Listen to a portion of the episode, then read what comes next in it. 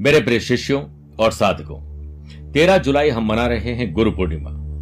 इस महोत्सव में आप भी भाग ले सकते हैं, आप भी दीक्षा प्राप्त कर सकते हैं। आप अपने जीवन में बहुत कुछ पाना चाहते हैं, लेकिन मार्ग कौन सा चुने?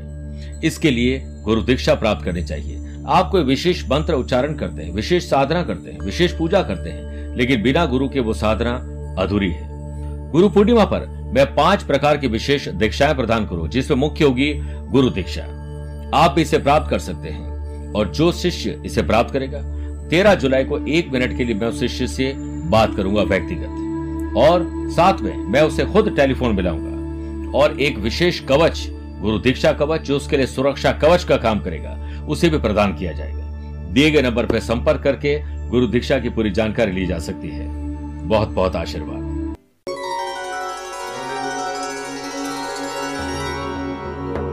नमस्कार, प्रिय साथियों, मैं हूँ सुरेश श्रीमाली एक बार ज़रूर बोलिए, हर हर महादेव, हर हर महादेव। आज का मेरा मुख्य विषय है कि श्रावण मास, जो कि 14 जुलाई से 12 अगस्त तक है शिव जी को सिर्फ़ पुष्प और आग दतुरा का एक ऐसा संगम, संयोग आप अर्पित कर दीजिए और जानिए किस पुष्प से आपकी कौन सी मनोकामना पूर्ण होने वाली है। एक कमल पुष्प से सात जन्मों की दरिद्रता और गरीबी खत्म। धन बरसेगा महालक्ष्मी की होगी कृपा दृष्टि, बस चढ़ाए, ये पुष्प। सिर से बहती गंगा के साथ, चंद्रमा विराजित, गले में मुंडमाला, शरीर पर भस्म रवाई हुई, पहनने को मृगछाला, हाथ में डबरू और त्रिशूल लिए, और गले में लिपटे सर्प से भले ही, देवों के देव महादेव, विकराल रूप धरे हों, पर वे जन जन के कल्याणकारी और देव हो, या दानव सभी को भक्ति से प्रसन्न होकर वरदान देने वाले महादेव को श्रावण प्रिय है। श्रावण में शिव पूजन, यानी ब्रह्मांड का पूजन है। जिस प्रकार विभिन्न कामनाओं की पूर्ति के लिए भिन्न भिन्न प्रकार के द्रव्यों के अभिषेक किए जाते हैं, उसी प्रकार श्रावण मास में शिवलिंग को अपनी कामना पूर्ति के लिए भिन्न भिन्न पुष्पों से प्रसन्न किए जाने का वर्णन भी शिव महापुराण में आता है। आज हम जानेंगे कि कौन से पुष्प से भोलेनाथ प्रसन्न होते हैं।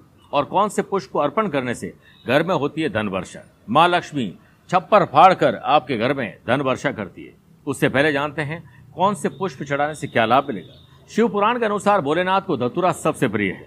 धतुरा अर्पण करने से कुल दीपक संतान की प्राप्ति होती है, जो कुल का नाम रोशन करती है। सफ़ेद आख या मदार का पुष्प भी भोलेनाथ को प्रिय है और इसके अर्पण से समस्त मनोकामनाओं की पूर्ति की एक रूपरेखा बन जाती है। गुलाबी आभा वाले आख पुष्प अर्पण करने से मान सम्मान में वृद्धि और लंबी आयु की प्राप्ति होती है। नीलकंठ को शमी वृक्ष पत्तों से भी प्रसन्न किया जाता है। इससे मोक्ष की प्राप्ति संभव होती है। शनि जनित कष्टों का नाश होता है।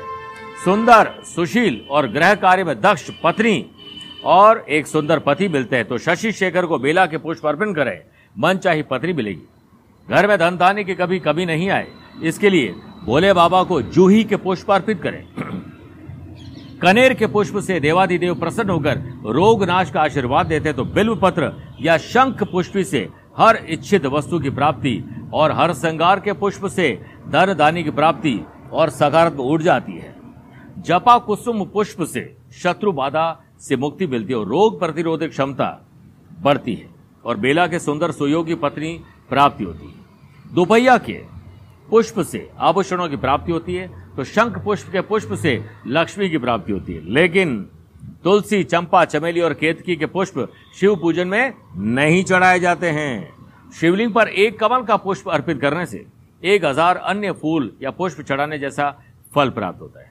इसीलिए जब कोई भी बड़ो बड़ी मनोकामना है तो कमल का पुष्प एक हज़ार एक जैसी बड़ी संख्या में चढ़ाएँ।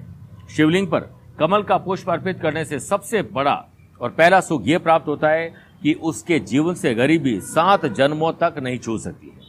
अगर आपके घर में हमेशा पैसों की तंगी रहती है और आप कितना भी कमा लेते हैं, लेकिन हमेशा आपको लगता है कि पैसे महीने पूरा होने से पहले खत्म हो जाते हैं। जहाँ आपको पैसा मिलने की संभावना होती है, वहाँ से सिर्फ़ आश्वासन मिलता है, वो भी झूठा। तो आपको अपने जीवन में अगर इस प्रकार की हानि झेलनी पड़ रही है और ज़्यादातर सेविंग खत्म हो रही है तो ऐसी स्थिति में आपको एक ही काम करना है, वो है शिवलिंग पर कमल के पुष्प को अपनी श्रद्धा अनुसार अर्पित करना। पूरे श्रावण मास में हर रोज एक कमल पुष्प अर्पित कर दीजिए।